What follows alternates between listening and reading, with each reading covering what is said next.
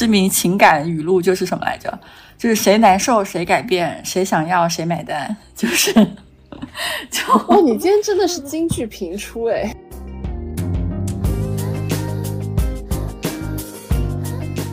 我区别短则和长则的原因是，他的个人魅力，就是吸引我的那一部分，是否可以跨越和克服他的那些缺点给我带来的影响。就如果他的所有的魅力加在一起，会让我对跟这个人在一起的所有的负面影响，我都可以忽略不计。那我会把他列为一个长择对象。如果我实在是觉得啊，他好迷人，他好 charming，但是他身上有一些就是我的雷区，我是。无法忍受一辈子的，他可能就会进入我的短择对象里。嗯，很清晰，很清晰。嗯，天啊，清晰，好清晰啊！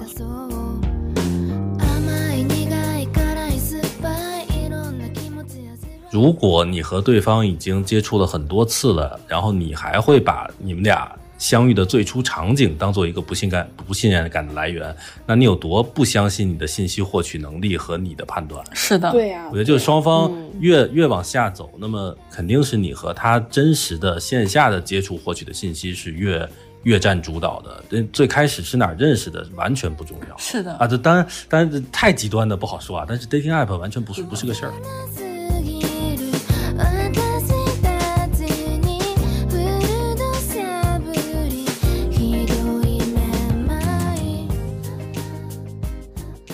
Hello，大家好，我是旺仔可可糖，我是潇潇，我是西兰花，欢迎收听《末日狂花》。我们在第十三集里呢，就请来了知名 UP 主老蒋巨靠谱来和我们聊聊 dating app，也就是约会软件这个话题。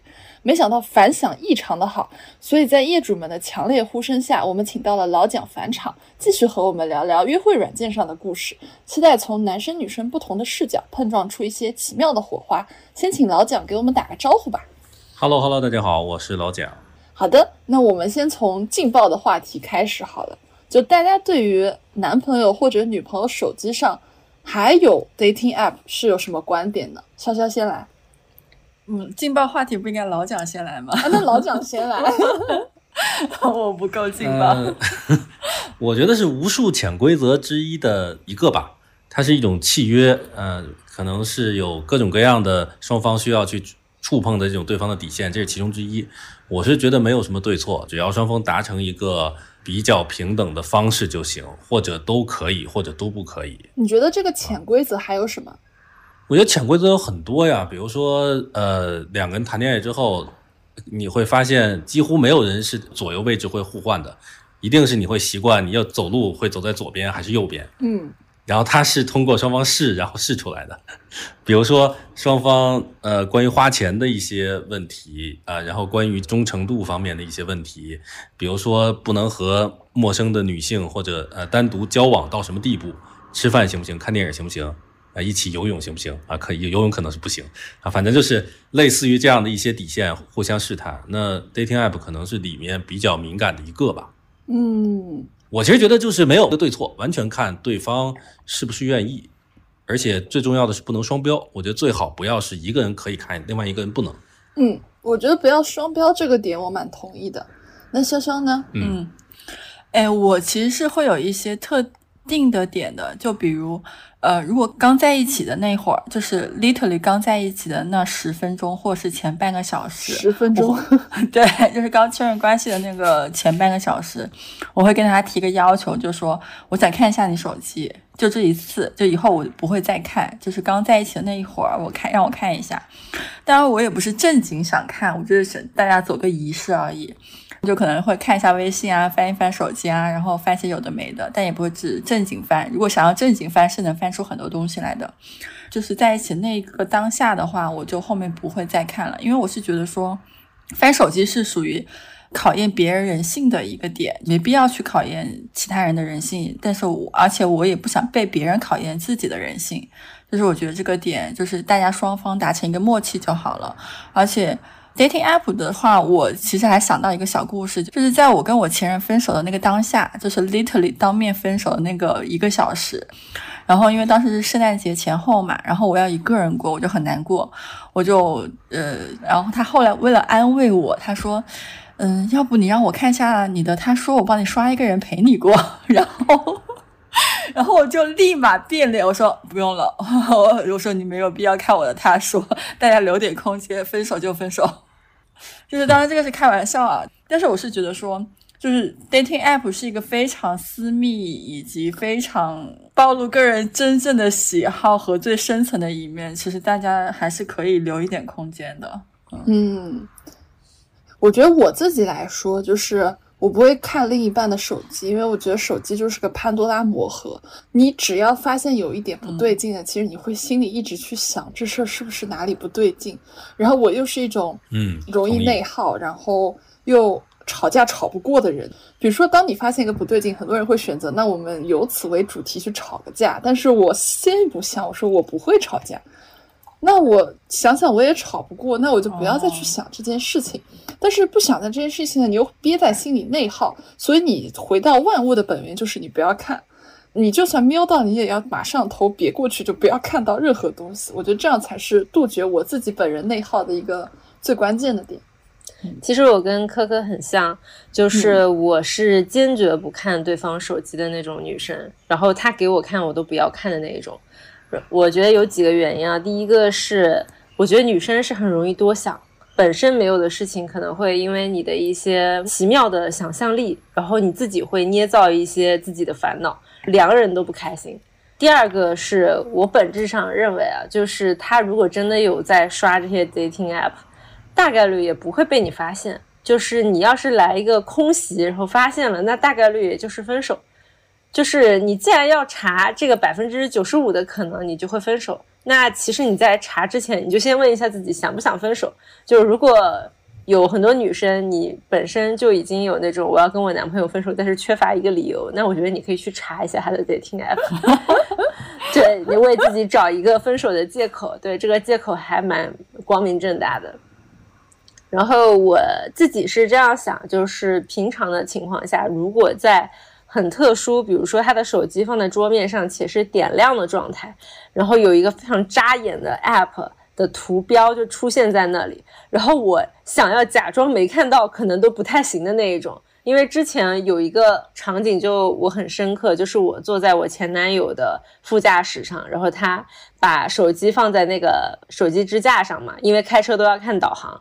然后他退出去导航的时候，我们俩当时都在盯着他那个导航看，因为我们在找路。然后他就按了一下退出，然后他的屏幕上就出现了一个硕大的这个 app 的这个图标。然后我也很想装作我没看见，但是 没办法假装，是我做不到呀。他就是赫然的出现在了那里，我也没有办法假装，这个就很尴尬，你知道吗？当下。理应就是结束这个尴尬的场景的唯一的出口，就是我应该表示一下，以及发表一些问题。因为如果连我连问题都不问的话，说明其实 I don't really care，就是我对他这个人也不是很在意。所以当时我还是表示了一下，提出了一些质疑，然后他也敷衍了一下。这是一段没有什么营养的交流，但是后面我很快就分手了。所以跟发现这个有关吗？没有关系，就是如果我真的是非常爱他的情况下，我发现了，我应该是暴跳如雷，直接安全带解开，然后跟他说停车。对，但是在这种本来就快要分手的情况下，你看到这个场景，你心里只有一种操又要演一下的那种想法。就是他知道你在假装，你知道他知道你在假装，你们两个对，就得假装一下，假装 peace 一下。是的，然后都不能装作没有发生，对吧？真的想点播一首《演员》送给你们俩。是的，所以我就跟各位男生说，就如果你的手机放在那个车上的车载支架上，很明显副驾驶是会看得非常清楚的，就是你小心一点你的手机屏幕。嗯，还有一点就是在副驾驶，其实你能看到，就如果你的微信是设置你的弹窗是能看到缩略信息的话，你也能看得很清楚。嗯，哎，我们这样听起来好像是在教大家避免一些什么东西，但是。Anyways，这是一个由头，就是看你想不想把这个由头拿出来去一争高下了。是的，看你想不想找事儿了。嗯嗯，哎，第三点呢，就其实我还有另外一个问题啊，就是假如啊，就是我觉得 dating app 是一个很微妙的一个点，但是如果你们在恋爱期间，然后你发现你的那个对象给 dating app 充了会员，因为就是我自己觉得谈恋爱之前会刷 dating app 是可以理解的，然后谈恋爱中间就是偶尔刷一下，看上去登录一下，我觉得是可以理，就是在理解范围内的。但是他在你们约会或恋爱期间给 dating app 充了会员，而且这个点被你不小心发现了，比如说看到了 Apple Store 账单之类的，你会怎么想？就是人家有一个非常积极主动的一个行为，你觉得这算精神出轨吗？科科，我觉得这个问题就是我当时在准备的时候，我也在想，如果我遇到这种情况，我会以什么样的表情？然后我觉得我可能第一反应就是地铁老头手机，就是嗯。肯定是会膈应的，对吧？但是我觉得保持观察，就首先还是回到我个人，就是我是一个不会吵架的人，所以我遇到这种情况，我也不知道怎么样去争取我的一些什么权益或者怎么样。如果说，比如说你就是发现他给 dating app 充会员了，那就持续观察你的另外一半，他后续的行程有没有超出你你原先对他认知的范围。对吧？如果有的话，你再去把它妥善的处理；如果没有的话，说明他藏的太好了，更要妥善的处理。那你会告诉对方你知道了吗？还是说我不会啊？哦，不打草惊蛇是吧？对呀，我说了那不就很尴尬？然后我这人演技也很差，我没有办法去演我假装他知道我知道，但是我们假装不知道的这场我没有办法去应对，但是我就是。让他嗯可以知道知道以为我不知道，那这样的话，大家反而是以一种比较正常的方式去相处。但是你心里对他留了一个心眼儿，就是你还是以正常的节奏在在过嘛？对，就有点睁一只眼闭一只眼的态度。当然这是我自己啊，就是不作为参考。嗯嗯，老蒋呢？呃，我会觉得，就一切这样的问题，比如说发现和哪个人单独出去了。呃，发现这个充了会员，然后包括注册了这类的软件，我其实觉得我都会用一个统一的方法论，就是 因为我之前在那个互联网金融那个有一个词叫穿透式监管，我觉得不要搞日常监管，要搞穿透式监管，就是日常监管没有意思的。你说你今天去干嘛了？然后呢，明天哎，你看这个网页什么意思？然后后天你跟这个人打电话到底是谁？就我觉得这个很没有意思啊。但是我觉得。假设能有多个证据指向，就你说不通啊？你觉得这事儿无论无论如何都说不通啊？不管是一笔消费，还是说呃一些联系，还是一些迹象，那么就给他查到底，就把有了怀疑之后，把这一笔给解决掉。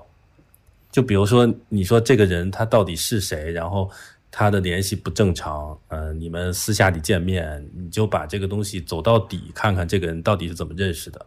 然后你看看他们俩到底聊了什么？我觉得搞一些穿透式的监管会好一些啊，不然的话，它就会变成一种消耗，而且双方的信任底线会越来越低，因为你找一些借口总是很容易的嘛。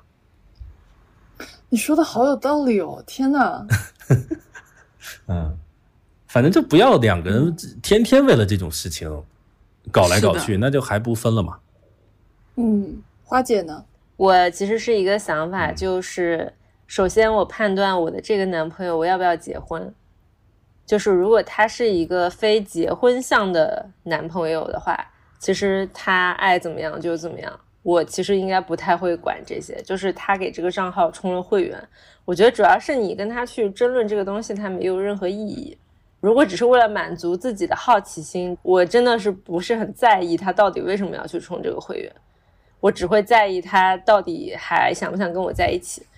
然后，如果他是结婚相在一起相处的男嘉宾的话，我发现他会在我们两个相处的情况下还给这种 app 充会员，我会非常认真的跟他进行一个讨论，就会跟他讨论你到底是因为骑驴找马，想要找到更好的，还是说你有别的目的？当然，我觉得这个别的目的其实几乎不存在，所以我的本质目标可能是跟他分手。如果我们本身是以结婚为目的的话，其实我心里是接受不了的。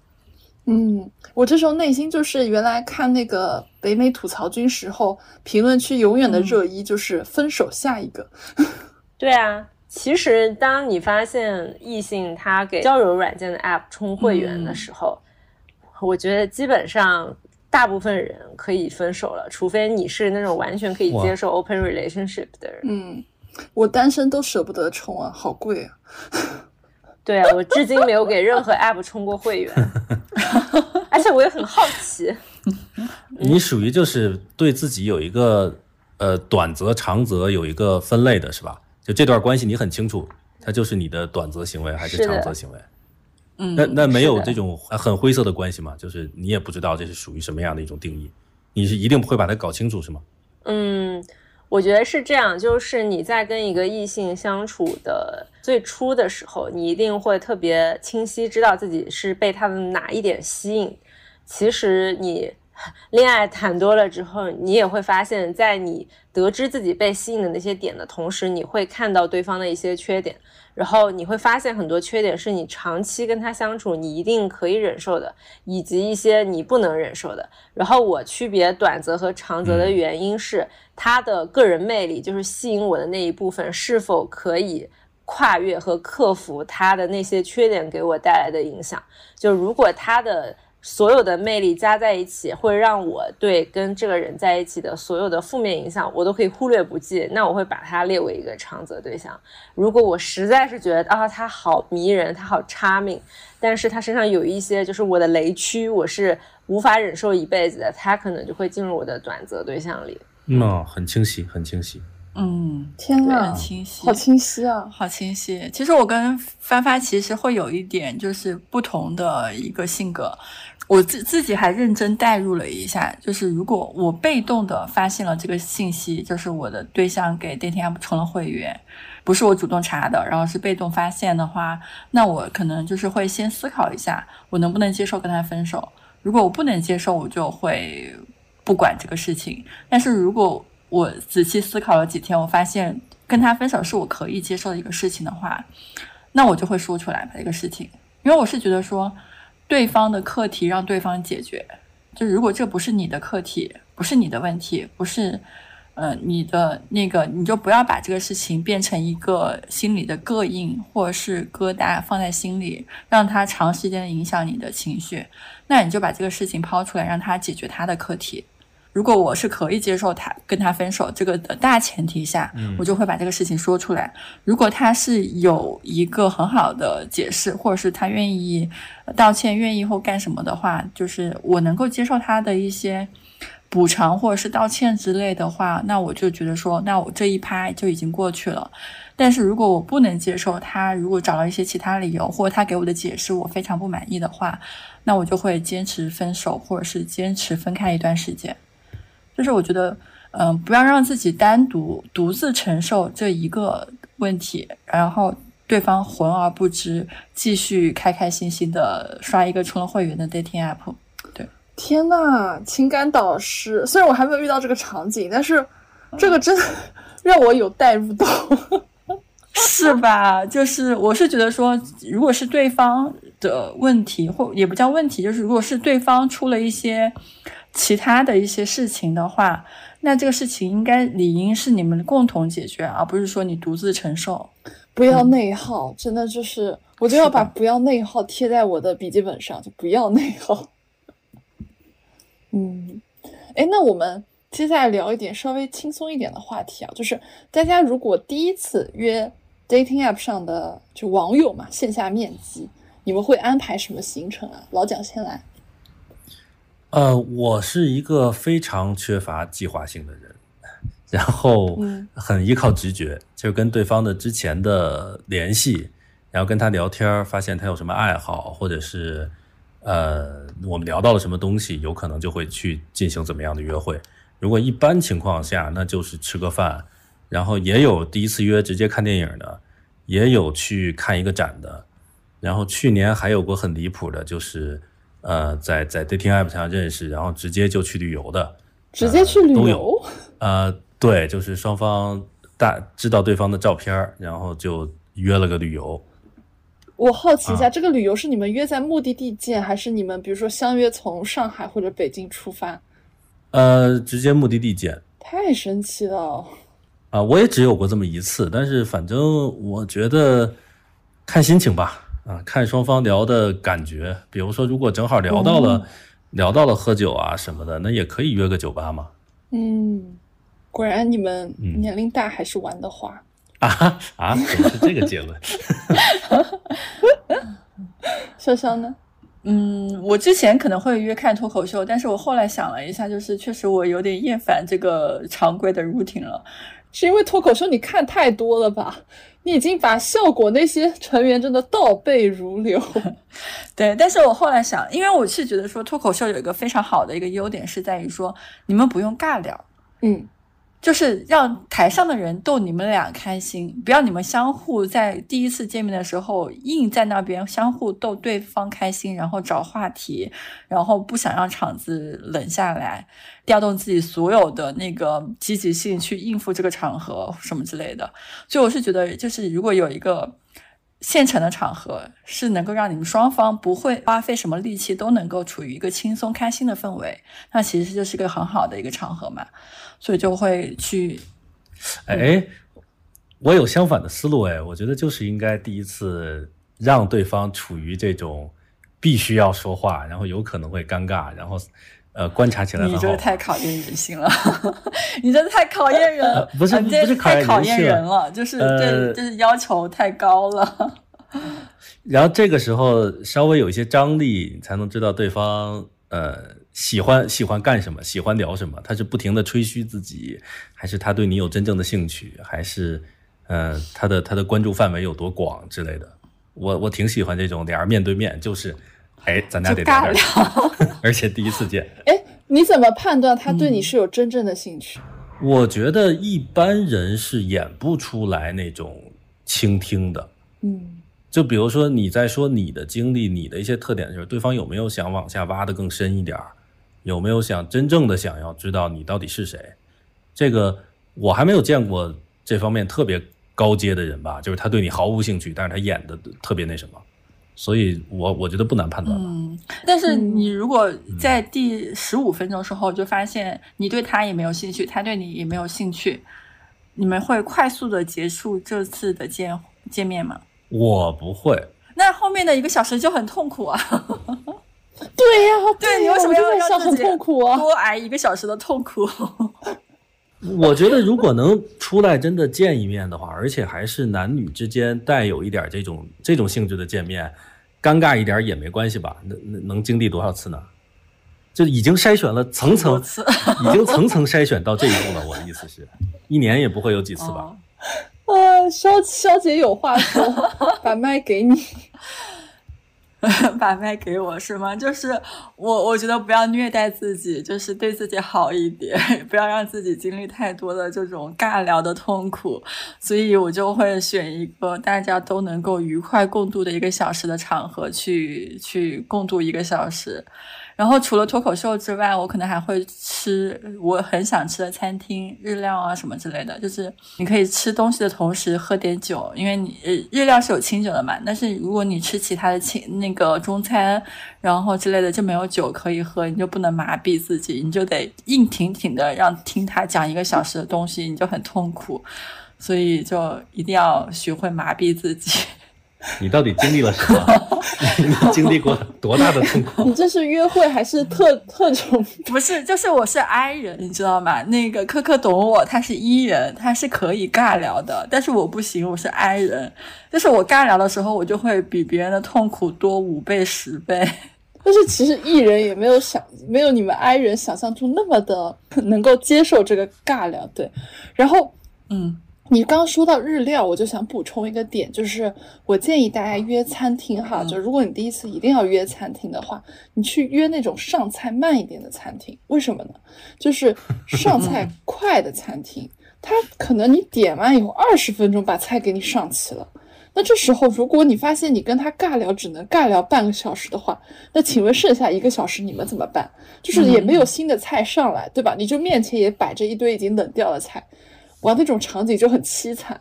但是反而你去吃那种一道一道给你上的那种餐厅，是的，嗯，你就永远有一个东西让你的手或者让你的嘴不闲着，然后你你就可以吃东西，用来掩饰那段聊不下去的尴尬。对，就是因为我觉得我也没有想到一个特别好的场合，可以让我只聊个十五分钟、二十分钟就撤的。我觉得好像每次见面就得至少一个小时起步吧。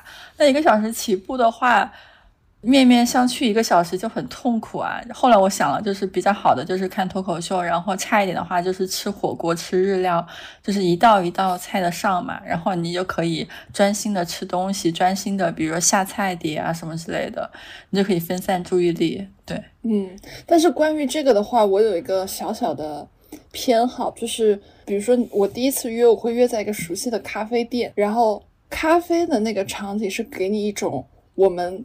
聊不会聊很久，一般是下午约嘛，嗯，然后你就可以之前跟他讲说晚上有事，所以我们就下午约一下。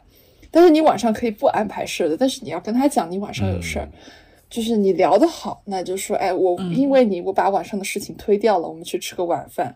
如果聊得不好，是，嗯，可进可退，进可攻，退可跑。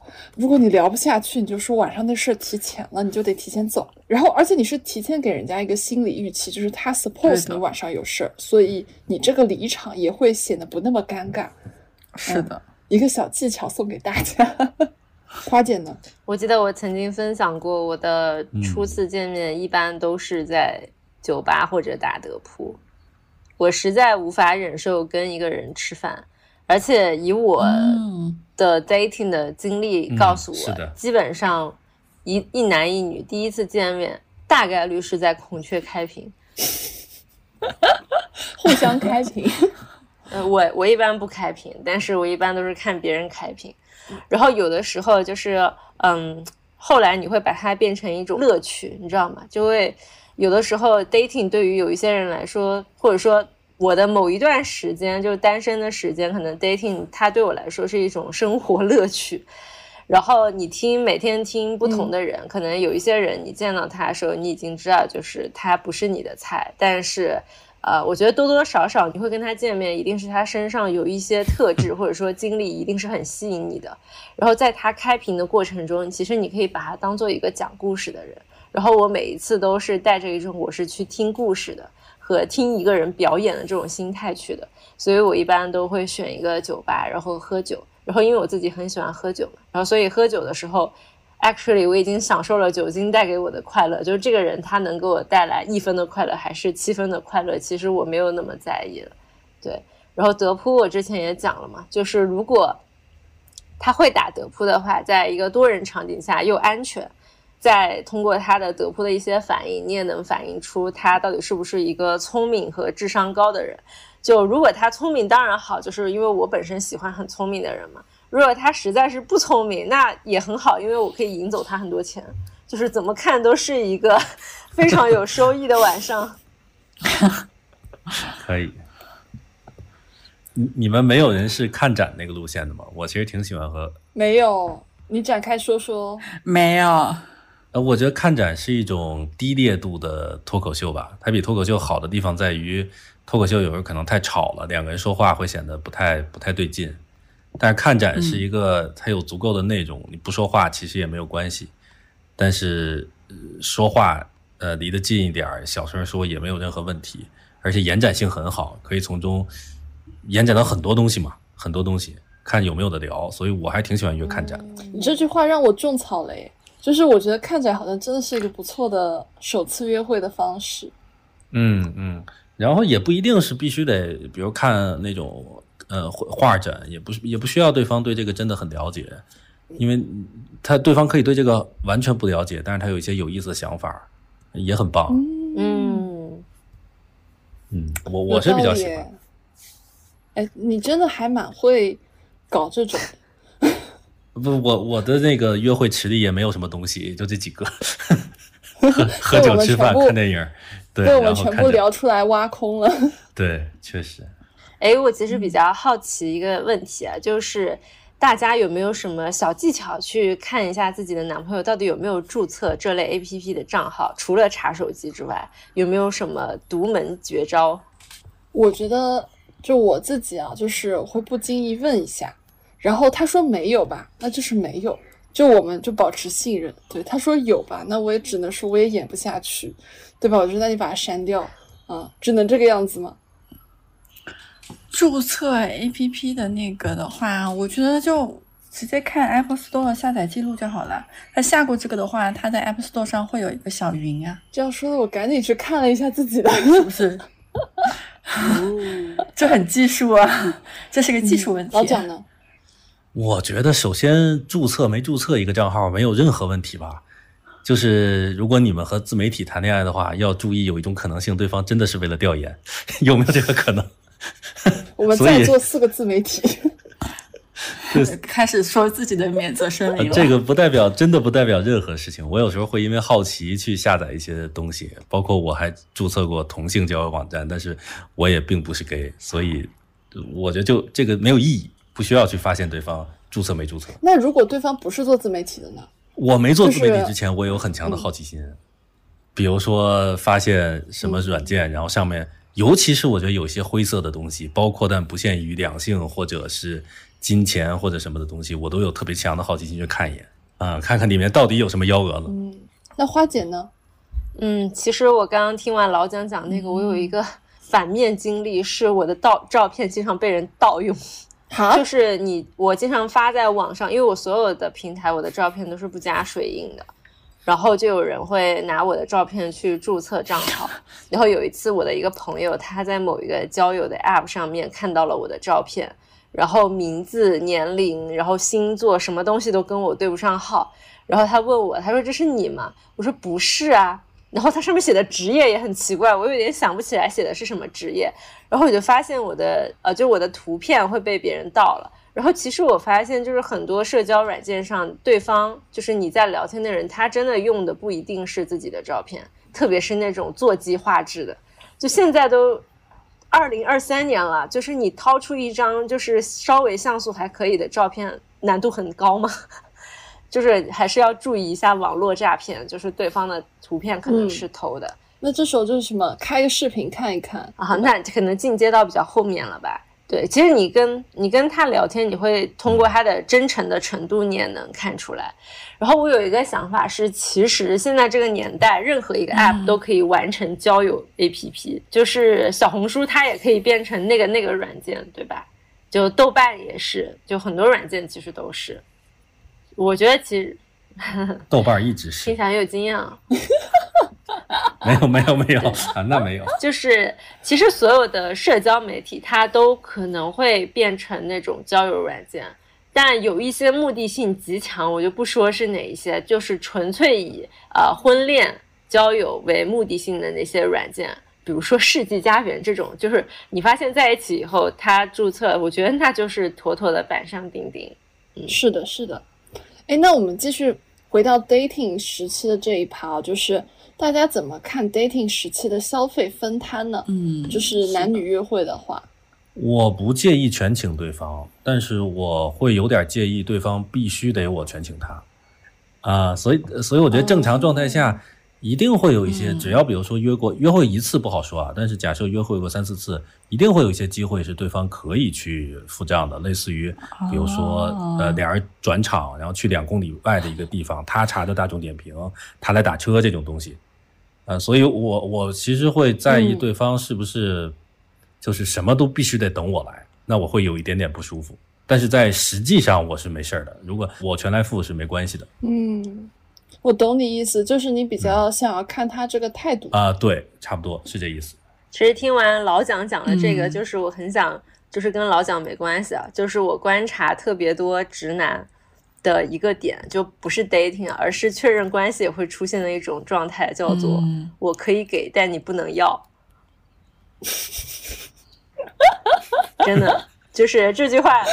这句话没有特别的意思，我只是说在听我们播客的女性听友们，你们细品细品这个男性的这个状态，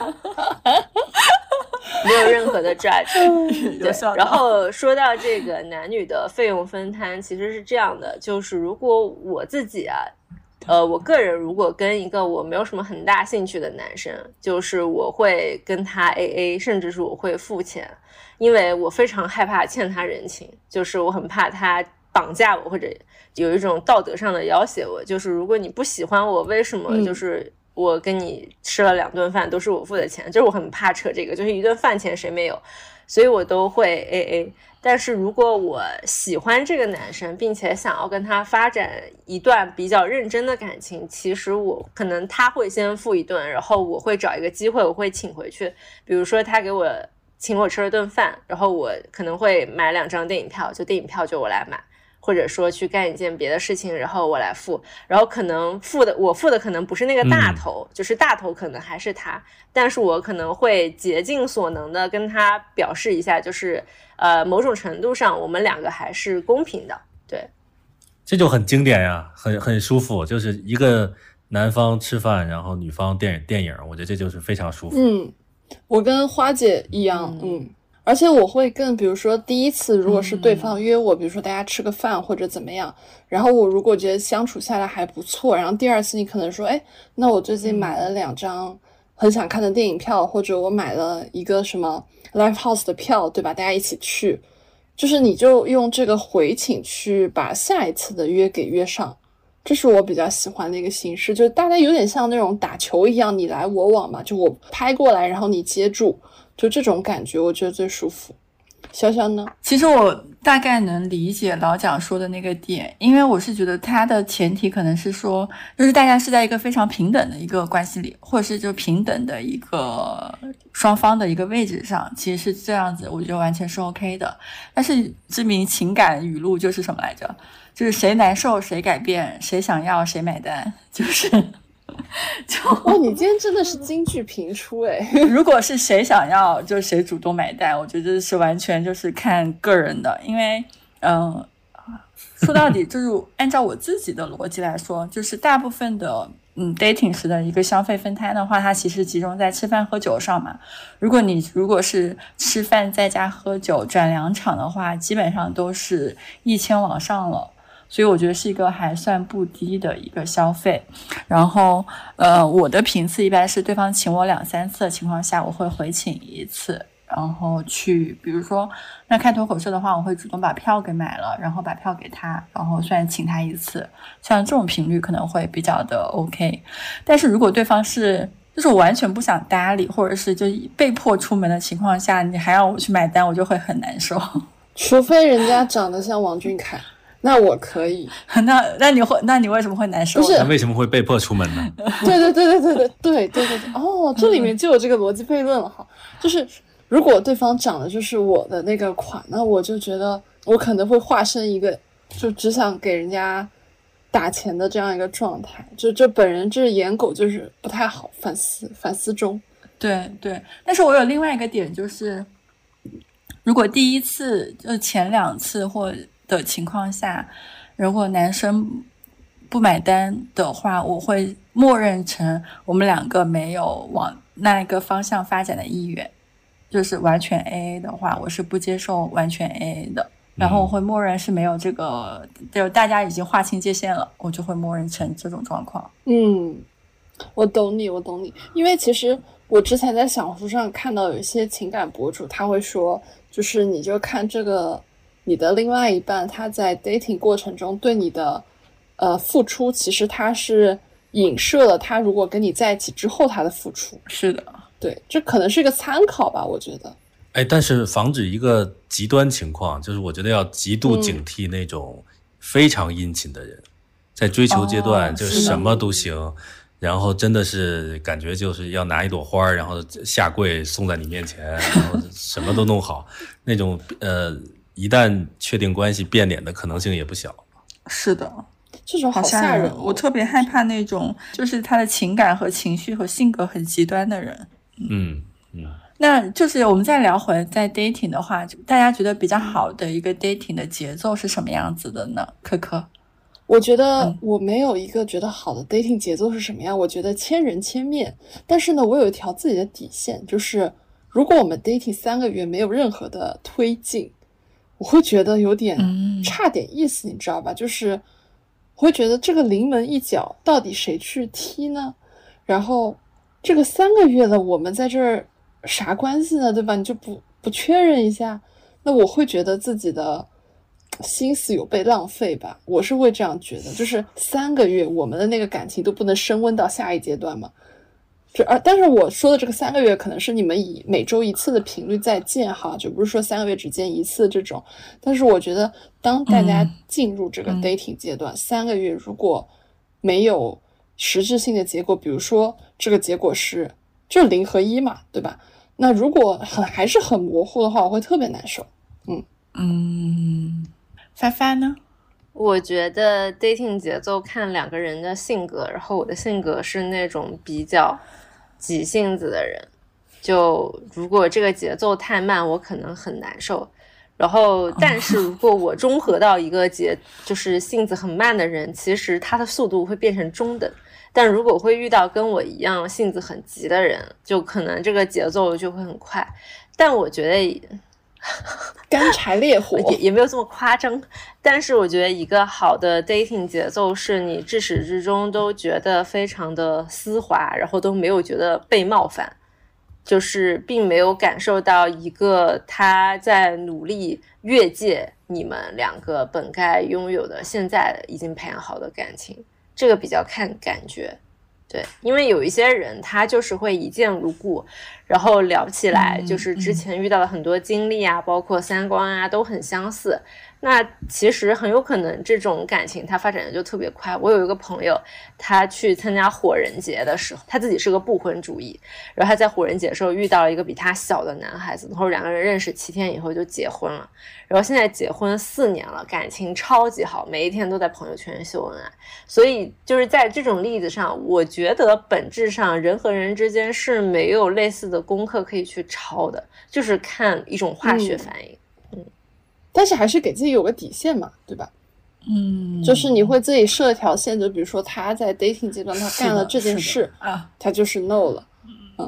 嗯，我发现年纪越大，可能节奏越快。然后现在的顺位到我了，就是我觉得比较好的 dating 节奏就，其实你第一次见面的时候，就大概大家都能判断出来对方是不是你的 type，对吧？就是你甚至你前见面的前十分钟，嗯你就能判断出来对方是不是你的菜。就他说话的节奏、他的外形、他的一个表达方式，然后肢体方式都能够判判断出来。其实后面你可能需要留一些空间，我是习惯留，呃三到五次的见面机会来验验证我是不是我这个判断是不是对的。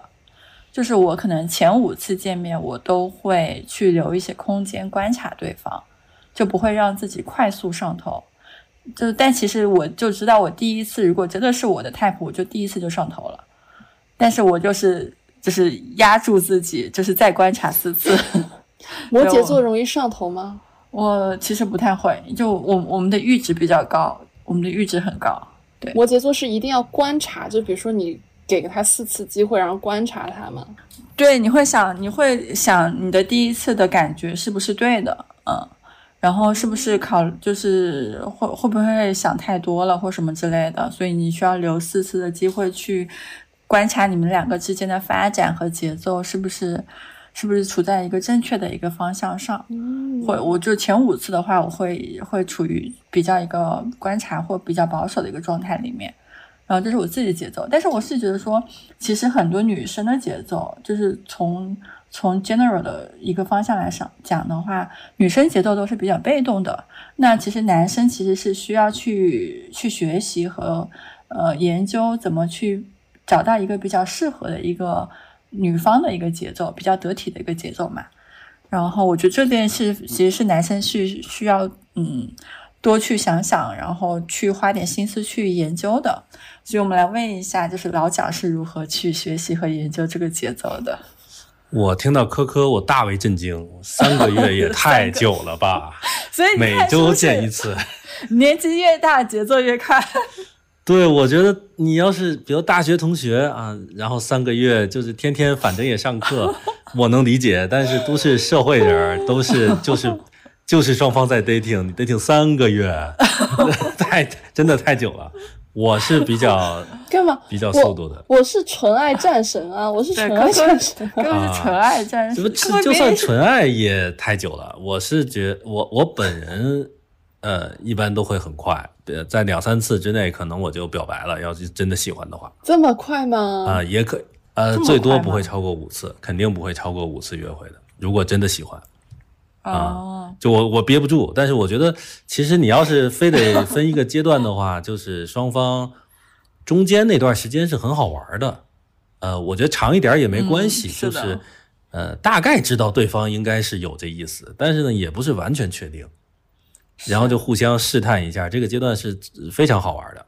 是的，在这个里面的这个阶段的那个两三次约会，就我觉得很愉悦。嗯，是的，我觉得一般正常节奏两个星期内你就大概能知道了，这个是两个星期，对两个星期。姐也太快了，不是啊，你五次的话，你一周见两次的话，不两个星期不就差不多了吗？哦，好的两三个星期。好的，其其实第三次见面就已经能差不多是的第三次见面你说见一次见面，然后第二次有可能是偶然，对吧？比如说他约你看一个展，他真的很想看那个展，他真的没有人陪他去。但是你说在双方为什么要约第三次呢？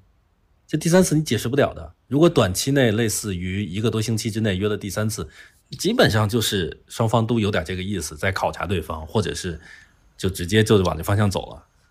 所以我我还是对科科的三个月表示非常支就持。但是说明，看来我和老蒋是同一个年龄阶段的。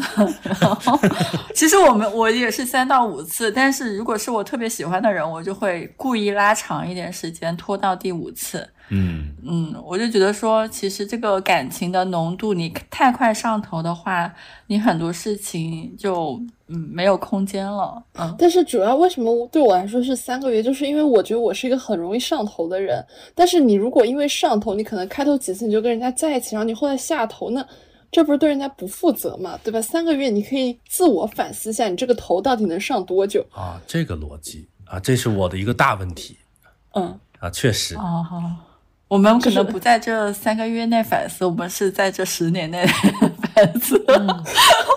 你 你搞的次数多了，你就知道能不能在一起多久 了。嗯，我现在我感觉我在跟哥哥姐姐们听他们讲过来人的故事。但是我还想分享一个比较好玩的，就是嗯就假如啊，就是如果女生的意愿大于男生的意愿，但这是一个另外一种 dating 的节奏了。比如说男生是相对被动的，女生是相对主动的话，你其实这个节奏就会被拉长。嗯嗯，为什么？因为就像老蒋说的，就是嗯、呃如果男生的意愿强，他比较主动的话，你第一次约出来吃饭聊完，第二次约看个展，第三次就是非常明确的关系的，就是明确的意愿下，第三次你就肯定就是会有一个大家都心知肚明的一个默契在了。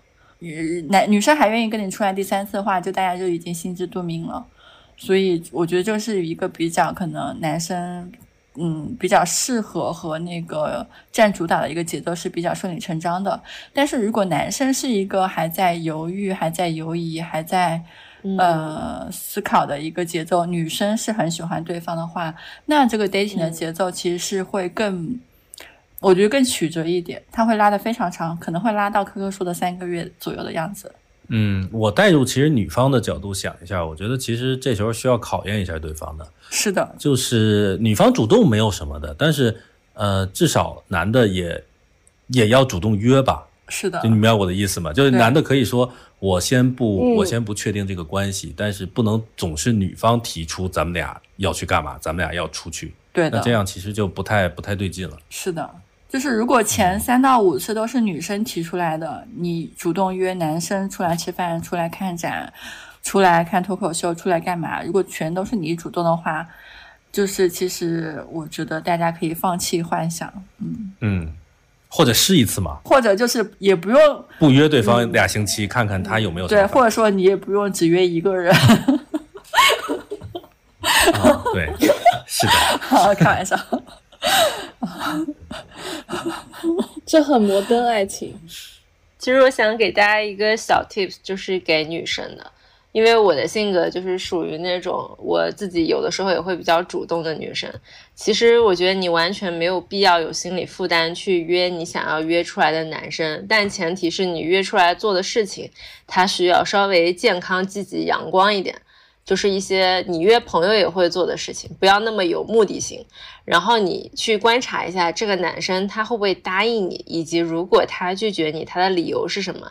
其实如果他拒绝你，然后他会给你一个理由，你会如果他这个理由是真的，你就会发现自己在他心中的优先级是什么。比如说你的优先级其实是落后于他的工作的，或者是你的优先级其实落后于家人。你看一下他用什么理由把你排在了呃，他如果不愿意来跟你完成这一次 dating，他的这个理由是啥？其实你大概就能知道自己在他心里是什么位置。如果他真的对你非常感兴趣，你相信我，就是你的优先级绝对是第一。以我对男的的了解，他如果很喜欢一个女生，没有什么事情比你更重要。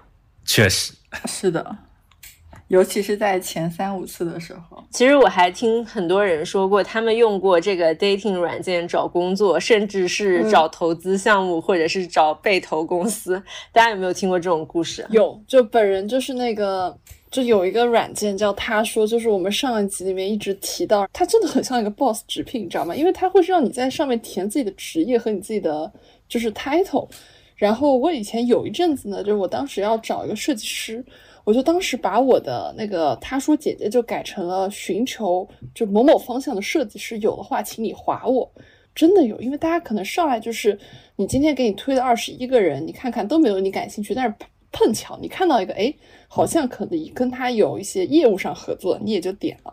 包括说我之前在 VC 实习的时候，就是他说是一个上面投资人和创业者非常多的一个软件，在我可能过去的。三年前吧，三四年前，那个时候在上面对我来说就是一个同行交流啊，就是你看，哎，这个人也是个做 VC，那我们划一下，互相匹配一下，大家加个微信，勾兑一下项目，对吧？就是你纯 for business 的那种勾兑，所以这个我自己体感还蛮深的。那我不知道花姐这边有什么故事分享吗？我是觉得这个他说上的 VCP 浓度已经高到我觉得我自己是个 FA 了，真的，每天接触大量。但我真的有一个朋友，他是因为他说就 dating app 收获了一个女下属。其实你在这种 dating app 上，你能够约出来见的人，你都是看了他的这个描述以后，觉得可能有一些同频共振的嘛。然后极有可能你们是三观或者是就业方向或者是一些兴趣爱好很很很雷同。然后我那个朋友他是创业的，然后他。就特别欣赏某种气质的女生，结果那个女生来到现场以后，他们两个聊事业聊得特别投缘，然后他那个女生对他的创业项目又非常感兴趣，然后他就想尽一切办法把那个女生变成了他的女下属，就是后面的感情都非常纯洁，因为我跟那个朋友特别熟，确实那个女下属也特别给力，就是两个人特别投缘，就是聊事业上的东西。可以，可以。潇潇呢？就是我确实听过很多 FA 在他手上刷到了很多项目方和那个资方，然后做了很多项目，然后见了很多 founder。我也听到过很多版本，比如说，因为我是美妆圈的嘛，然后美妆圈就会有很多呃 gay 的小伙伴，然后他们就会有些小伙伴就会在 Blue 上找甲方，然后。我觉得还挺神奇的，你就知道我们直女在美妆圈活得有多痛苦。然后我的职业瓶颈就在于我是可能是个直的女的。哎，我我问一下，你们美妆圈的这个鄙视链是啥？就当然，像你刚刚说的直人，可能是最最底下那一套。就是我跟你讲一下我们的鄙视链哦，就是在上海岳阳广场和嘉里中心，在和那个恒隆这个三个呃 global 大集团的这个辐射下，它的鄙视链就是。长得帅的一是鄙视链的顶端，长得帅的直男是鄙视链的第二，呃，排名第二。长得不帅的直男和一可能是排名第三，然后，然后那个 local 的就直 local 且命的直女可能排名第四，排名第五可能是就是和蔼可亲、性格特别好、特别命的。零就是性格特别好的直女，就是鄙视链的底端，被人蹂躏、踩踩踏的。呃，天呐！啊，对的！哎，老蒋应该进军美妆圈，听起来也能是的。所以我会觉得说，我就活得很痛苦在这美妆圈，然后可能在今年毅然而然的告别了什么，就是 KOL、小红书、抖音这个网红圈，然后开始做播客，让我很快乐。是的，是的，是的。哎，那老蒋呢？老蒋就是有没有听过类似的故事？我我完全没有，我就是非常纯粹的人，上 dating app 就是 dating，然后然后 Tinder 和他说我也不怎么用，所以就是完全没有类似的经历。啊啊，就是其实我还挺好奇的，就是，嗯，男生对 dating app 上认识的女生会会不会有潜意识的潜意识的，就是不信任感，或者就直接把它定位成一个他的 pool 里面比较嗯没有优势的一个位置，或者是说，因为我之前听过一种说法，就是说。认识的第一面的环境很重要，我不知道男生对这个会不会有一种偏偏见。来采访一下老蒋。呃，我完全不会。我觉得我对人的信任感是直觉式的，嗯而且是怎么说呢？先入为主的，就是假如我没觉得你不对劲，我对你就是天生信任的。哦，你这是什么萨摩耶性格啊？啊，我我一直是这样的，就除非有一个不好的事情发生，或者我觉得你奇奇怪怪的，不然的话就不会有。然后我觉得 dating app 上能够出来见面的，而且双方能聊得不错的，他就不会有太大的问题。嗯，因为我可能和人聊更多的会聊到爱好啊，聊到一些可能最近看的什么片子啊，聊到乱七八糟这种东西。我觉得骗子这方面还有比较好的见解，比较好的可以聊的东西，那也太太高质量了吧？那也太适合当你的素材了吧，对吧？呃，是啊，呃对，而且见面，我觉得就是那种第一直觉，我是很信任自己的。我我我没有过，我也没有过遇到这方面的骗子什么之类的。嗯嗯，嗯，发发呢？以我的跟男生 dating 的经历，我觉得其实特别看人，就是看这个男生他自己本身他的一个自信的程度。嗯其实我觉得很多不信任感或者本质来源于他自己的没有安全感，就是他对自己其实没有那么自信。就是一个非常自信的人，嗯就是 dating app 只是他的一个渠道和工具而已，就是不会质疑那个女生到底会不会离开他呀，或者怎么样，真的看人。嗯因为我之前有在 dating app 上跟两个男生谈恋爱，都最后他们就走到求婚的阶段。其实我觉得，如果说你们本身感情质量比较高的话，它不太会影响最终的一个结果。嗯，科科呢？你对 dating app 上认识的男生会有不信任感吗？不会啊，因为我也玩啊。对，就是就是你们俩是平等，你们都出现在这个场合，然后我自认为我是一个靠谱的人，所以我 suppose 对方也是个靠谱的人，因为就是你肯定要聊天，你不可能只是大家匹配了你就觉得你对他无无限信任了嘛，那还是要经历刚刚老蒋说的，就是你有线上聊天，再到线下见面的这个过程，然后在这个过程中，你不断的去对他进行一个就是考察和判断嘛，对呀、嗯。嗯，我我再多说一句，我再多说一句，就是，呃，我和我的前妻就是 dating app 上认识的，哦所以我觉得这个啊，对，所以这个刻板印象其实完全不需要有。我觉得另一方面就是，如果你和对方已经接触了很多次了，然后你还会把你们俩相遇的最初场景当做一个不信感、不信任感的来源，那你有多不相信你的信息获取能力和你的判断？是的，对呀、我觉得就是双方嗯越、越往下走，那么肯定是你和他真实的线下的接触获取的信息是越越占主导的。对，最开始是哪儿认识的完全不重要。是的啊，这当然，当然这太极端的不好说啊。但是 dating app 完全不是不是个事儿。但是我其实能够理解这个问题的一个出发点，是因为，呃，dating app 上就是大家给自己打的标签，然后自己呈现的信息，其实是会有一个验真和验伪的一个过程的。但是这个的处境不在于说只是在 dating app 上嘛，比如说我们在酒吧认识的，然后在某一个。什么什么餐厅认识的，就是你对这个人的背景信息，然后人际关系、社交圈在一无所知的情况下，你就会天然有一个去验真伪的一个动机在，我觉得这个是非常合理的一个出发点。但是你可能后续的话，你就要相信自己对于信息的判断。如果你发现这个人在 dating app 上的呈现是非常真实的呈现，他写的工作，他写的一些一些经历都是真实的话，我就觉得是没有必要再去用不信任去给这个人打一个标签了。但是如果你会发现，如果这个人在 dating app 上呈现的信息他就是假的话，那这个可能性大家也要提高警惕。对于如果你发现他呈现的信息就是假的，那你就就得对他提高警惕。嗯，我觉得是这样子的。嗯，我再补充一下，我觉得潇潇说的是，嗯呃，对方是不是骗子？但其实还有一个情况，就为什么会不信任，可能是觉得对方在哦 dating app 上是一个短则的心态。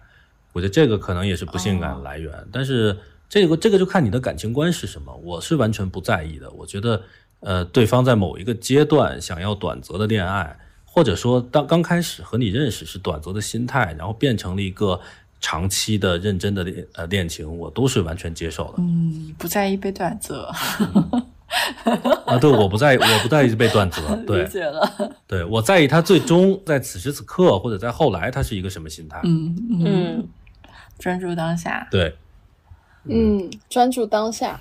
其实接下来就是我们有收集，就是一个业主的提问嘛，我记得应该是富贵提问的，然后也想请老蒋给我们分析一下啊，有以下三个小问题，就是第一，人们大概是基于什么原因会去使用约会软件的呢？嗯，我觉得无非就是三类吧，一类还是我觉得长则短则还是用这套这套框架啊，短则当然是比较占比较大量的一个原因，那无非就是为了艳遇，为了为了约炮或者为了怎么样，对吧？嗯，另外一个就是我是是想在上面寻求认真的关系，我觉得其实还有第三类占比也不小，就它是一种泛社交的需求啊，我并不一定是为了两性关系而，其实女性这样的我发现比例更高一点。就我在上面，我是去认识一些有意思的人，然后呢，他要是能往什么方向发展再说。我觉得大概就是抱有这呃三种心态。我有时候其实也会是最后一种。我能理解嗯哎，那第二个问题，第二个问题，嗯约会软件能否为人们解决实际的需求？如果有的话，它的有效概率大概是多少呢？呃，我是觉得它有一个机制上的问题是没法解决的，完全没法解决的问题，就是首先性别上它是高度不平等的，它一定是在因因为因为男女的，你不管从进化心理学还是什么角度去讲，他的呃想要的东西和他呃在博弈中体现出的特性是不一样的，所以天然在这种软件上，女性就会收到比男性多得多的邀请和各种各样的东西。对，所以也是现在为什么后来各种各样的软件，最开始可能是男女没有区别的，后来都是以保护女性，然后限制男性的行为为主，嗯才能让这个更受欢迎，也是这样的一个原因。首先就是男女这方面是不平等的，另外我觉得，呃，在这种交友软件上，其实最理想的状态是说，这个软件上假设有五百个男的，五百个女的，那么我把它进行一个一个配置，就是比如说我喜欢什么样的人，然后呢，对方喜欢什么样的人，正好这五百个都应有尽有，配成五百对儿，对吧？但是这是不不存在的，因为人类的性魅力就是一个正态分布的一个东西。呃，拥有那种比较高性魅力的人是所有人都想要的。嗯所以说，我觉得，呃，如果我们用一个特别功利的角度去把分层的话，比如说，呃，男分成 A、B、C、D，女也分成 A、B、C、D，A 最优质，D 最劣质的话，那么 A 男和 A 女在上面的体验都会很好。A 男可能是体验最好的，A 女可能会受到大量的骚扰，对吧？嗯那么，呃，D 男，D 男一定会在上面广撒网。如果我们纯粹用一个抛开这个道德限制，我们纯粹去用一个利益或者博弈论的角度来讲，D 男他的行为广撒网对他来说就是理性的，就是对的，因为他如果不广广撒网的话，那么对方选择他的概率是太低了。啊，那么我觉得这种资源错配的问题是没有办法解决的。是的，如果你的你的性魅力在人群里面属于偏低的那一档，那么你的体验必定不会太好。而且，就是我觉得，假设啊，你如果呃，不管是长相还是说一见面的那种魅力散发的不是很外放，你你需你需要和对方深入的一对一的接触，那么这种社交软件不是一个很好的选择，更应该是你们在现实中有一定的共同朋友，或者是你们在现实中呃以什么方式偶遇，或者是在工作啊，在学校里，对方有一些基本的了解，这时候约会软件就不是一个最好的选择了。所以我会认为，它一定没有办法为人们解决全部的需求。嗯，是的，很合理。嗯，包括我觉得它更多时候是一种预期和一种幻想。人性就是这样的，就是 B 男想要 A 女，B 女想要 A 男，啊，然后 C 男想要 B 女，就一定是这样的，对吧？所有人都想都想要比自己更好的，或者都想要呃更好看的身材更好的，对方各方面实力更好的人。那么为什么凭什么一个软件能够解决这方面的东西呢？它解决不了人性的问题。合理，嗯，有道理。嗯那第三个问题，传统相亲市场和线上约会软件，你觉得哪个好，哪个不好，就是孰优孰劣。前者有没有可能被后者完全替代呢？就是传统相亲市场有没有可能被线上约会软件给完全替代？嗯，我用一个还是大直男视角啊，就是非常理性的去看这个事儿的话，还是用 A B C D 这个框架。我觉得相亲它不能被取代的地方，它是一种强担保。它本质上，嗯，因为在旧社会，可能它是你认识对方的一个方式，但是现在我们每一个人每天在生活中，在互联网上都能认识人。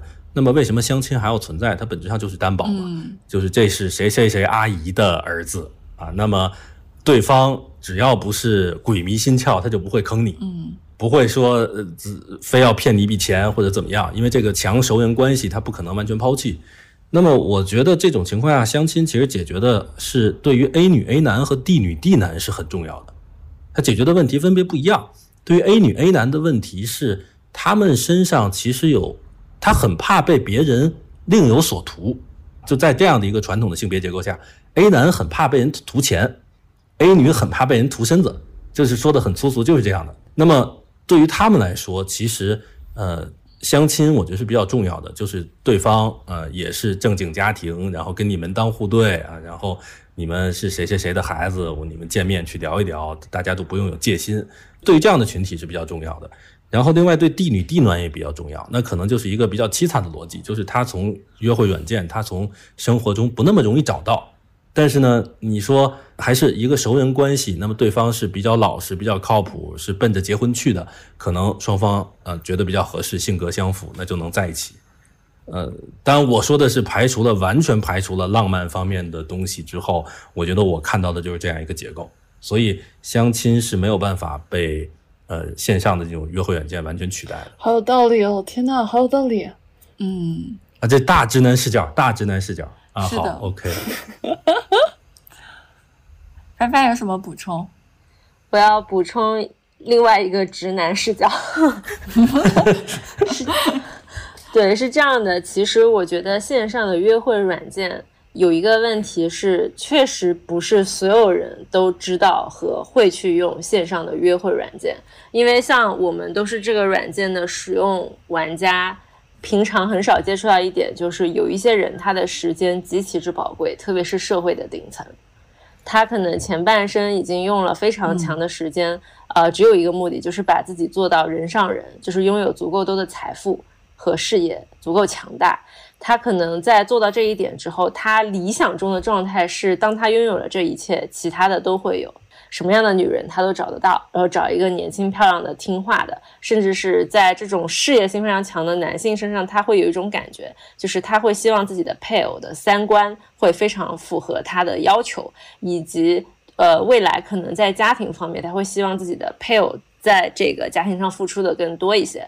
那其实他如果用线上约会软件，我觉得他找到这种女性的概率约等于零。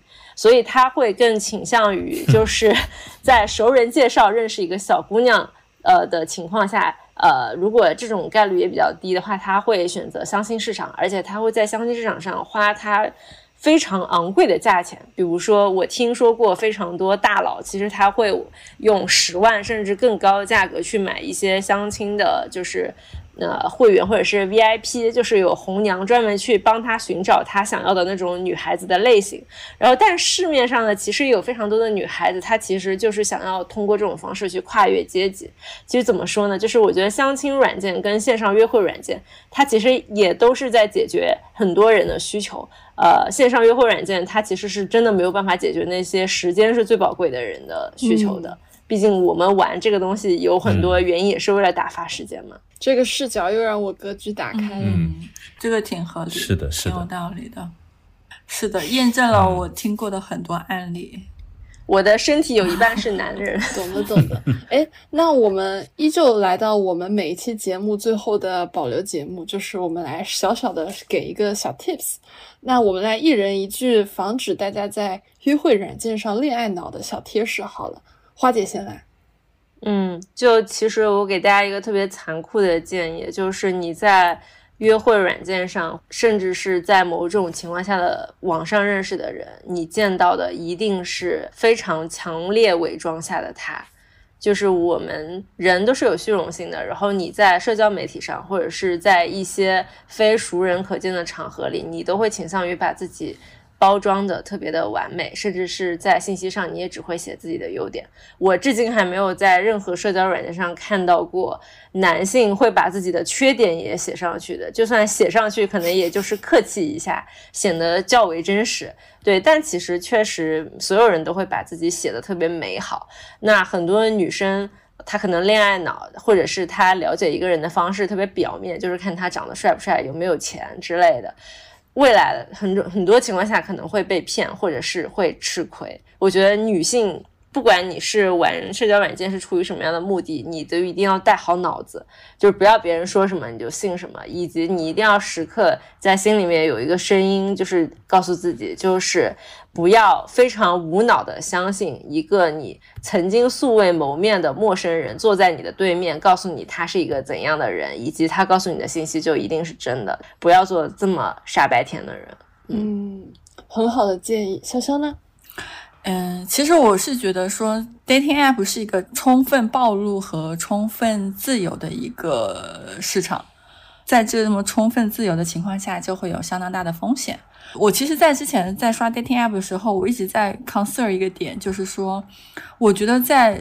传统意义上是说靠谱的人，靠谱的男生，他其实是都没有那么主动的，嗯。但是我就觉得说，在 dating app 上，反而女生只会接收到那些主动的男生打的招呼。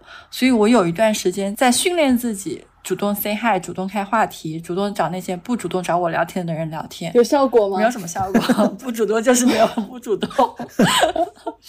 但是这个也确实锻炼了我一些技能，就是我会去辨别这些东西。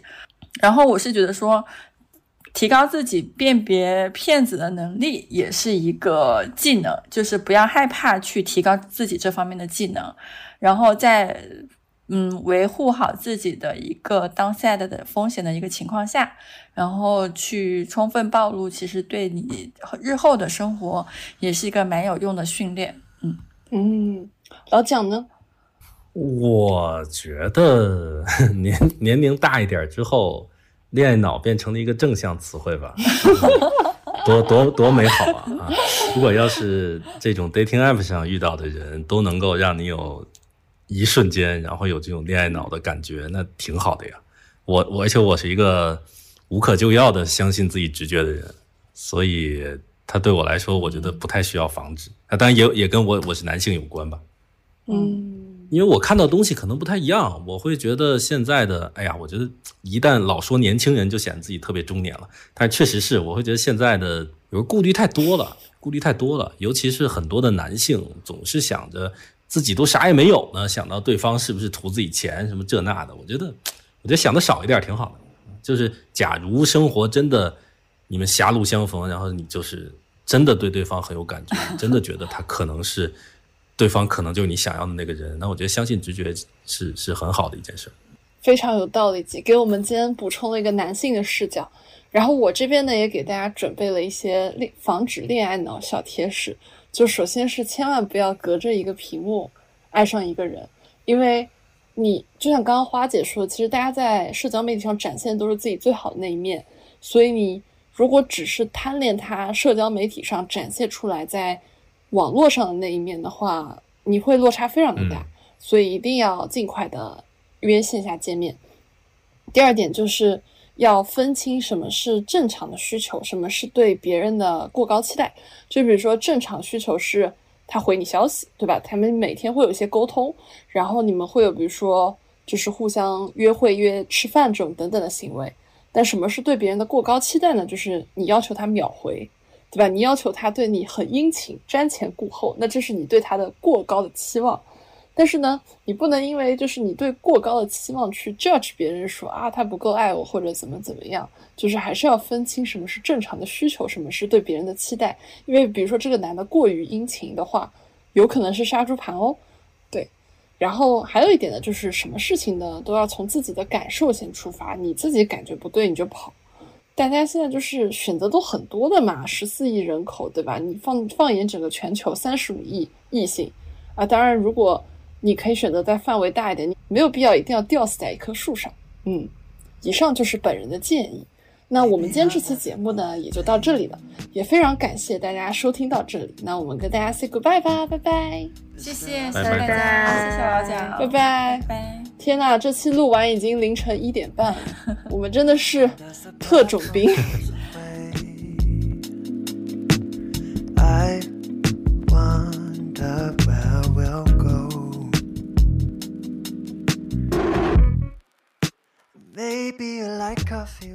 感谢收听到这里，本节目由内容最好玩的播客厂牌宇宙电波出品，希望成为您居家、旅行、通勤、睡觉时的好心情、好伴侣。and hold your friends and lovers close. 点击订阅按钮，不错过我们任何一期的更新哦。如果你是在小宇宙、喜马拉雅 APP 收听到我们节目，可以在 Show Note 界面找到加入我们都市丽人听友群的进群方式。如果你是通过苹果播客或其他平台，可以添加微信号“旺仔颗颗糖”即可加入群聊。我们在群里等你，一起快乐吐槽，一起买买买哦。Chase day.